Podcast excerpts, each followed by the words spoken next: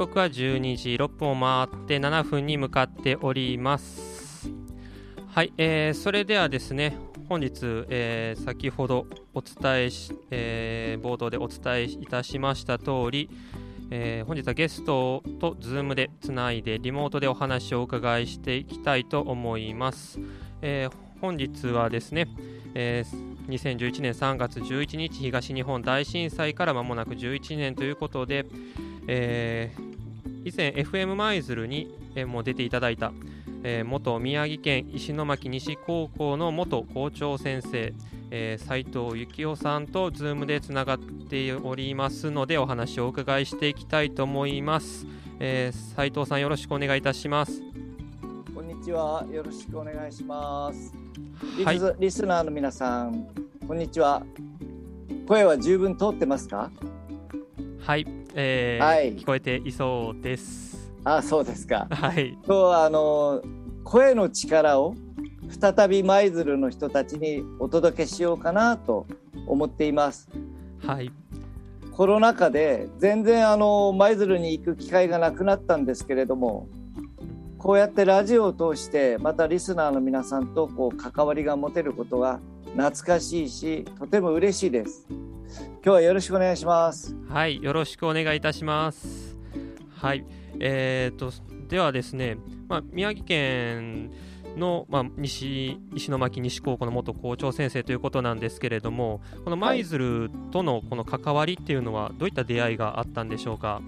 そうですよね。2015年の1月だったと思うんですが、はい、日生高校の満島先生とかそれから今安さんとか山内さんが石巻西高校を訪問してくださったんですよね。はい、確かそれがご縁で、えー、じゃあ私もじゃあ舞鶴に行きますということで、えー、当時日生高校ではあの忘れない3.11の集いっていうのがありまして最初あの講演をさせていただいたんですよ。でその翌日だったと思うんですが舞鶴 FM 舞鶴研究会っていうのがあっておそらく FM 舞鶴開局の流れの中で私の講演会があったのかなそこで確かね「声の力ラジオの力」というタイトルで話した記憶がありますよね。確かそうじゃないですかね、あの正也さん、2016年の4月に開局したんじゃないですかね。はい、そうですね。その頃の話ですよね。そこそうです、ね、そのあたりから付き合いが舞鶴と。そうですね。それからもう日生高校がスタディツアーということで、毎年あの宮城県の特に沿岸部石巻東松島の方に来てくださってたんですが、あのどうせだったらあの日生高校だけじゃなくて他のあの高校とかそれからいろいろ希望する学校中学校にも声をかけていただいてその輪を広げたらどうだろうかっていうような話があったんですよね。はい、えー、確か2019年の3月になるんですが、うん、語り部をしているあの東松島の竹山光さんを連れてですね、はい、二高校に行ったんですよ。はい、でその後に FM 舞鶴さんの防災セミナーということで、うん、市民の方日生と西舞鶴高校東舞鶴高校の生徒会が参加して、まあ、い。ろいろこう交流を持つことができたんですよね。はい、これからもうどんどん輪が広まるなと思って私もこう張り切ってたんですが、はい、それでコロナがこうドーンと来ちゃったもんですから、はい、それでもなんか悔しいので、うんうん、2021年去年です。確か。ちょうど今頃ですかね、はい、2月に Zoom で日生高校の方で講演をしましたね。はい、私とあの語り部をしているガンベナユタ君が参加した形だったと思うんですね。はい、まあざっと振り返るとこんな形で舞鶴とは本当に関わりが深いなと今思い出します、ね、はい。でその日生高校も参加しているこの「命のバトン」という、はいはい。はい、動画をがあるかなと思うんですけれども。そうですね。あの全国歩いていく中で「命のバトンプロジェクト」というのをあの立ち上げましてこちらであのあさりさんという地元の歌手の方が作った「命のバトン」の曲に自分たちの活動を何て言うんでしょうね写真や動画を載せながらあの一つの作品に作り上げようということでそれを私が全国の講演会で広めるということで確か日生高校の生徒会も中心に命のバトンのプロジェクトに参加して動画を作ったはずですよね。はい、はい、そうですねそちら、まあ、結構舞鶴の方だと見たことある方もおられたりおられなかったりするかなと思うんですけれども、はい、一度ここで、まあ、音声だけにはなるんですけれどもこの命のバトン、ね、はい、少し流してみたいと思います。すねまあ、時間の許す限りじゃあ少しかけてみてください。よろしくお願いします。はい、はい、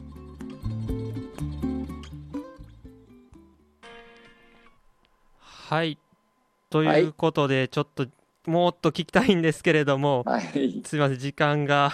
はい、時間あのたくさんお話聞いていきたいので、えー、このこの状態で、はい、ここまででお話さらに、えー、斉藤先生としていきたいんですけれども、はい。えー、まず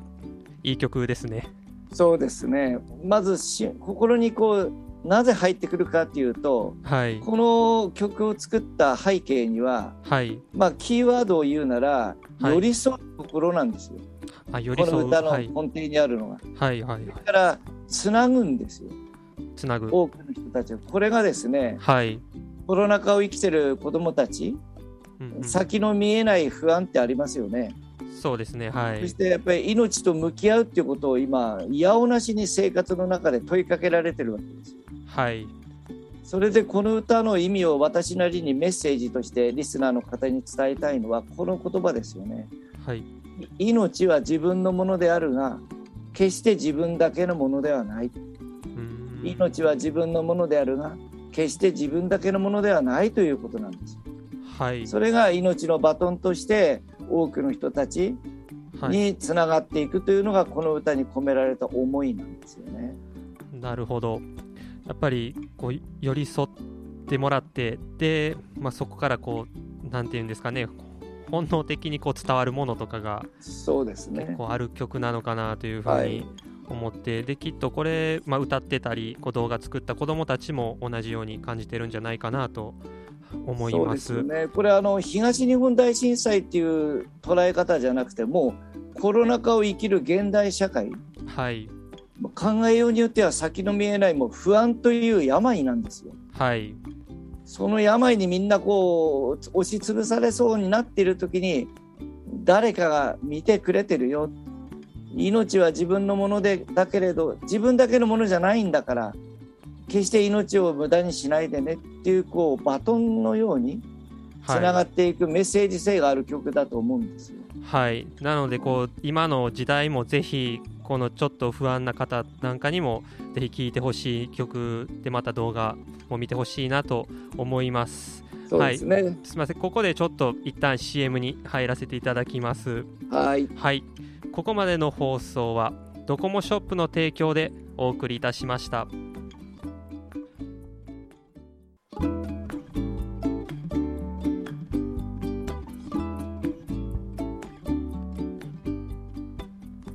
刻は12時18分に向かっております。この時間は舞鶴市西市民プラザにあります。海の京都マリンステーション京都のスタジオからまさやがお届けする水曜日の晴れのち775本日はリモートで、えー、石巻西高校の元校長斉藤幸雄先生とつながってお話をお伺いしていっております、えー、引き続き斉藤さんよろしくお願いいたします。よろしくお願いします。はい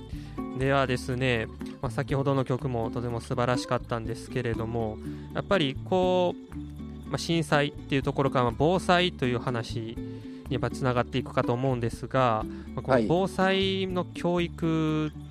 ですよね、防災教育といいますか、まあ、この防災のところで、まあ、また今の時期コロナ禍ということもあるんですけれどもいろいろとこう難しいところもあるんじゃないかなと思いますがその辺りについて少しお話をお伺いできたらと思います。はいあの私が考えている防災教育について少し話をすると、はい、結局これからの時代はあの生きる力がどうしても必要なんですよね。はい、そそのための切り口として防災教育が必要なんですが、あの防災教育と一言で言っちゃうとなんか避難訓練みたいな感じで片付けられちゃうんですよ。そうですね。ちょっと硬いような、うんはい、ですから僕は防災教育という言い方を少し変えてですね、はい、防災という教育というぐらいに言い換えてるんです防災という教育ですか？えー、ちょっと分かりづらいのでもう少し言い方を変えるとですね、はい、命の意味を問い続ける教育なんですよ。命の意味自分の命の意味を問い続ける学校教育、はい、これが防災教育だと思ってるんですよ。はい、ですから簡単に言うと命の教育ですよね。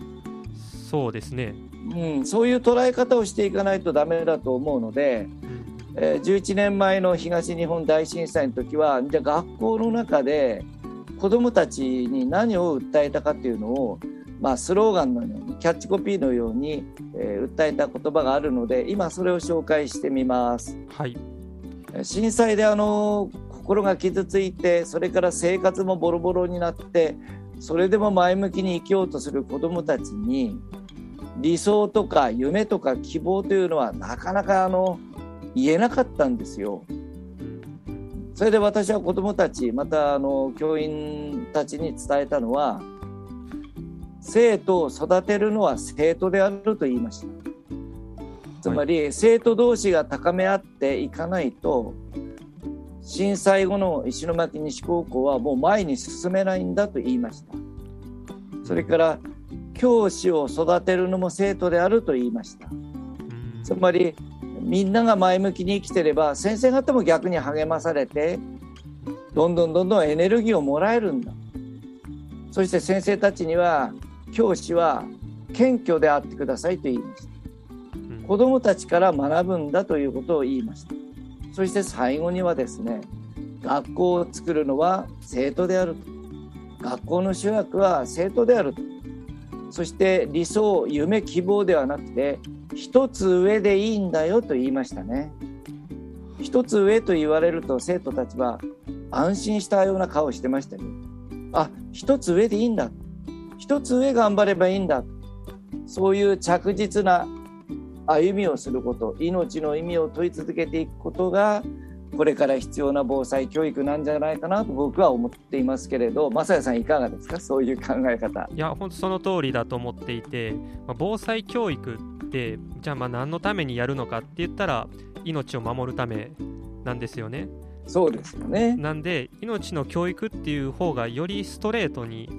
その内容が伝わるというか、はい、その防災教育って言ってしまうと防災が目的っていうふうになるんじゃなくて本当の目的の命っていうところに目をより向けられるかなと、ねはい思うちょっとあの難しい話していいですか？はいお願いします。あのよくあの新聞、まあ、あのメディアなんかで言われるゆとり教育とか詰め込み教育って言われますよね。はい、日本の戦後の歴史はそのゆとりか詰め込みかでもう右に左に振り回されてきたんですよね。はい、僕は個人的にあの詰め込みにどうしてもあの行きがちな時代があっても仕方ないと思っています。はい、そしてゆとりの方に行く時期があっても仕方ないと思うんですよ。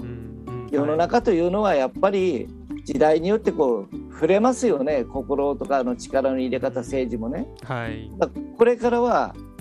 ゆとりでも詰め込みでもいいんだけれども学校の教育の真ん中に命の教育を据えてもらいたいというのが僕の願いなんですよ。うんなるほど、うん、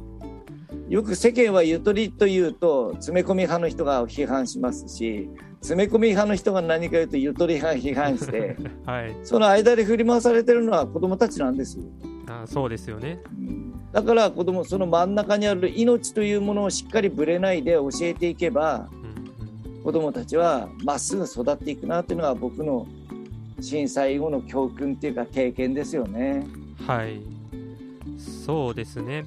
その、まあ、ゆとりなのか詰め込みなのかっていうところで左右にぶれるんじゃなくてこう、まあ、命っていうところに芯を置いて、まあ、そこに、まあ、ゆとりとか詰め込みとか、まあ、他の要素が乗っかってくるっていうような一本あるとそこがやっぱり中心になるのでここう、まあ、子どもたちも振り回されるというよりは、まあ、まだそこの真ん中の指針に従って教育を受けていける、まあ、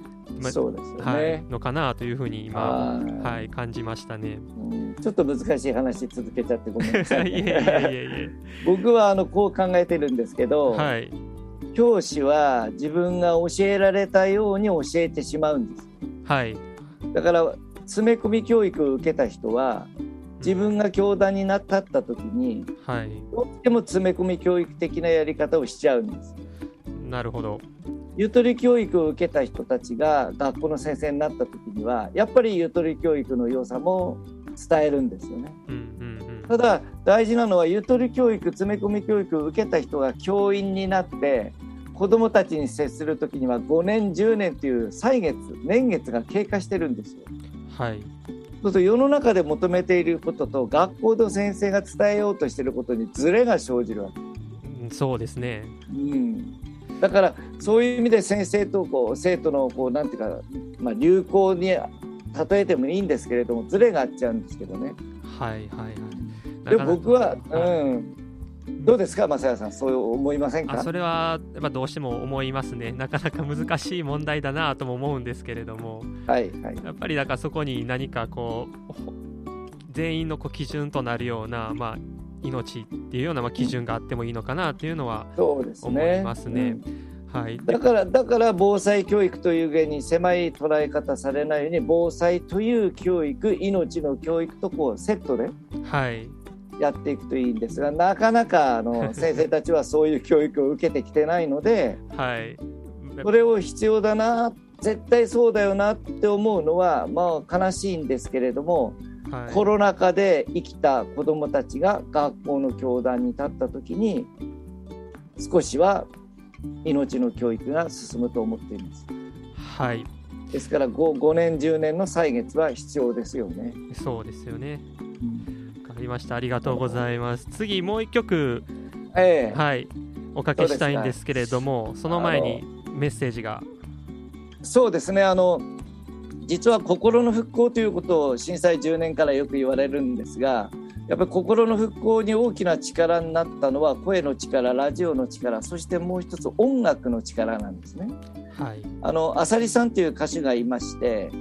兵庫県の舞子高等学校に日本で初めて環境防災科というのができましてねそれが創立20周年を迎えてその20周年の記念ソングを作ったんですよ。はい、彼女はこういうメッセージを子どもたちに送っていたんですね。ちょっと読みますね。はい、えー、オリジナル曲「シェア」の制作を通して生徒の皆さんが伝えていく責任と葛藤し不安な気持ちを抱えながらも懸命に震災防災と向き合っていることを知り胸が熱くなりました私自身東日本大震災を経験した人間なのですが私が伝えていいのか伝えられるのかなとずっと悩み続けています。誰かと思いをシェアすることがどれだけ人の心を軽くし勇気づけるものなのか。生徒の皆さんのおかげで改めて感じ私は大変励まされました。しかしそれと同時にこのような不安や葛藤はこれから伝えていく私たちにとって避けては通れないものなのかなと気づかされました。この先伝えていく生徒の皆さんが悩み立ち止まる時少しでも勇気を取り戻せるようにそっと背中をさすってあげられたらという思いでこの歌を作りました。ここで生まれたシェアが聞くこと歌うことで皆さんと共に生き続け心に寄り添い続ける歌になれば幸いです。こういうメッセージがあるんですよね。はいありがとうございます、えー、そしたら曲をそうですね、はい、聞いていただければと思います。はい。それではあさりさんでシェア。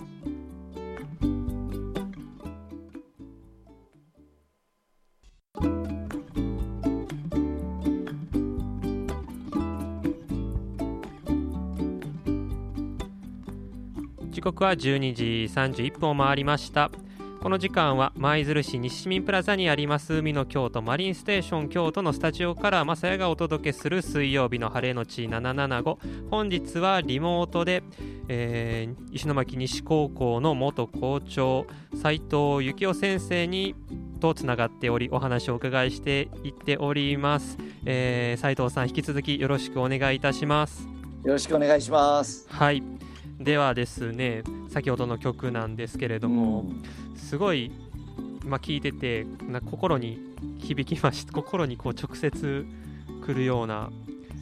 感ね。じを受けましたね。なんええちょっと伝え、なんどう伝えていいのか難しいんですけれども。そうですね実はこれ環境防災課の子たちがボランティアで被災地を訪れる時にあの阪神・淡路大震災のことも経験してないし東日本大震災のことも知らないし私たちでいいのかな僕でいいのかなって戸惑いながらボランティアに来てるんですよね。うん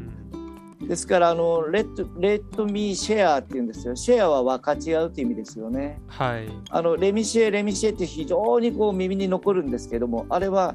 私に分かち合わせてくださいっていう意味なんですよ。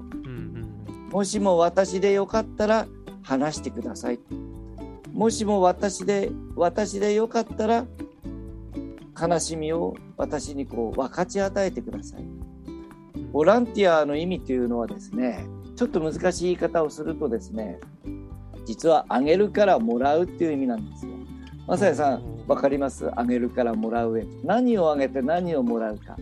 どうでしょう？難しいですね。そうですね。あ何をあげて何をもらうのか。そうですねあのボランティアに来た子どもたちが目を輝かせて帰っていくんですよ。はい。これは何かというと物をあげるんじゃないんですよ。はい。命の次に大切な時間というものを被災者にあげてあ被災者から生きる意味を教えてもらって帰るんですーなるほど。だから僕でいいのかな？私でいいのかな？いいんだよ。震災のこと知らなくてもいいんだよ。若い君たちが来て一緒になってこう笑って笑顔を見せてくれればいいんだよ。実はこれがあの心の復興なんですよ。心の復興。そうです。そういう心の力を目覚めさせてくれるのが音楽の力だと僕は思っています。はい。音楽の力でも本当にすごいなというふうに普段から感じるんですけれどもやっぱりこう辛い時とかしんどい時でまた楽しい時とか、まあ、どんな時でもやっぱり音楽ってその気持ちをこう助けてくれたりとかより楽しくさせてくれたりっていうようなこうほんなんていうんですかね本当にこう音楽でしか成し得ないような力ってありますもんね。ありますね。やっぱりあの心の復興心のケアっていうと必ずあの音楽の力声の力まあラジオの力とかねいろいろ言われますけどもじゃあ心の力って何なのかな？心に生きようっていうこう湧いてくる力は何なのかなっていうと僕は3つあるとあの考えているんですね。はい、あまりあの生徒たちにも言うい言い聞かせてきたんですけれども自分が必要な存在だと実感した時人はあ幸せだなって感じるんだよ。はい、それから2つ目は自分は決して一人じゃないんだと実感した時に心から安心するんですよ。うんうん3つ目は何かっていうと自分は誰かとつながっているんだな誰かと共感することができたなと思った時感じた時に生きる意味を知るんですよ。はい、この3つが心の力なんですよ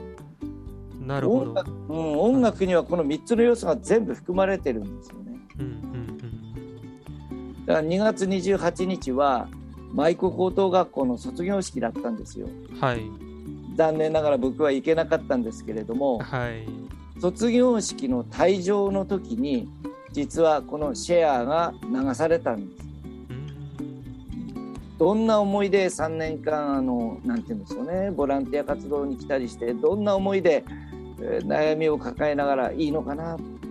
これでいいのかなと思いながら生きてきた高校生たちの最後の巣立ちの時にこの曲が流れたんでもう僕は本当にあの行きたかったですよね。そうですよね。うん多分もうあの涙が出てたでしょうね、その場にいたら。うんだからねやっぱり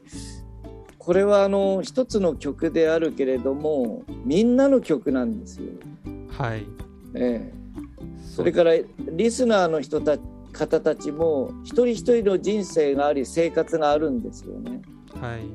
その人たちに対するメッセージソングでもあると思うんですよ。うんうんうん、自分がいいのかなこれこんなこととしていいのかなと悩みながら生きていくんですけどどうも先が見えてこなくて不安だなと思う時に誰かがそばに寄り添ってくれてるんだということが支えになるしうんあ誰かとつながっていけるんだ自分の命が誰かと誰かの役に立ってるんだ。その思いがこの歌から感じ取れればいいかなと思って実は今日のお番組の中でぜひ流していただければなと僕は思ってたんですよね。はい。これ、まあ、今回初めて聞いたっていう方もおられるんじゃないかなと思うんですけれども、はい。でまあ、また1番だけしか流せなかったのでぜひ本当にちょっとそうですね。はい。あの命のバトンもこのシェアも命のバトンはもう CD になっていますしシェアは3月の終わり頃までにはあの CD ができると思うのであ今年のですか？今年です。ああそうなんですね。だから学校の先生がもし聞いていらっしゃったらあのお昼休みに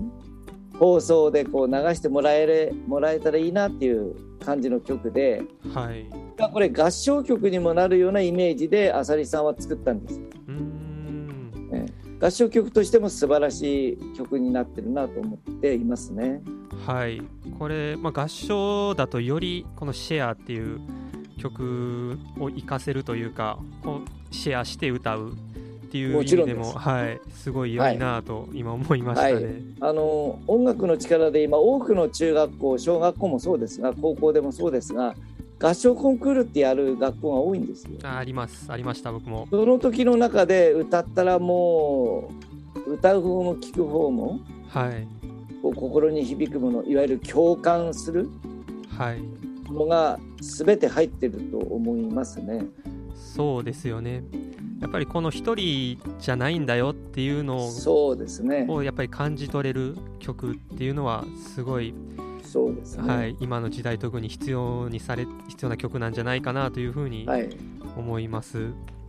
そうですね。やっぱりこの歌だけじゃなくて、やっぱりあのこの最初にあの歌った「命のバトン」もそうなんですが実はあさりさんと私一緒にあの活動してましてねおはいああのひある学校中学校に行きましてね、えー生徒たちにあの歌を作るから自分たちが歌の中で使ってほしい言葉を紡いでくださいいわゆる、えー歌詞を紡いでくださいって生徒たちから歌詞を集めてですねはいあのそれにメロディーをつけた曲もあるんですよ。あそうなんですかうん、き音楽は聴くんじゃなくて自分たちが作る側にも入っていくんです。なるほどこのシェアの中にあるでも誰かの痛みは分かりたいっていう部分は舞子高校の生徒たちのアンケートの中に出てきた言葉なんですよ、うーんそうなんですね、うん、だから生徒たちの思いだけじゃなくて言葉も使われているんですよ。はい。どうでしょうかねあの舞鶴のいろんなね小中高校の先生たちまた生徒さんたちまた保護者の皆さんにね。はい。自分たちが歌詞を紡いでそして誰かがそれにメロディーをつけてそれを歌って曲にしていく、その音楽の力っていうのはうんこれからそういうものもどんどんこう広まっていければなっていうきっかけになるような曲なんです。うんはいそうですねなんで、まあ、心の復興という意味でも今後どんどん音楽の力も使って、この曲もですねもうぜひもうちょっとしんどいなとかこうこれからの不安を感じている方なんかにぜひ聴いてほしい曲だなというふうにそうもですよね。はい思いますというところでですね、そろそろお時間が来てしまはいいましたので、はいどうですかね？最後何か一言伝えておきたいこと、まあ、たくさんあるかと思うんですけれども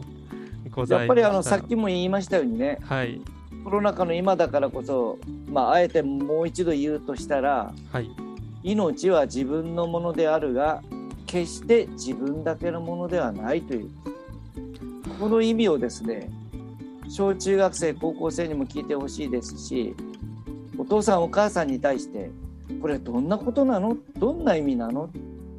うん。とこう親子がなんかこう対話をするきっかけになればいいなと思います。はい。わかりました。はい、ではですね本日は元、えー、西石巻西高の元校長先生斉藤幸雄さんにお話をお伺いいたしました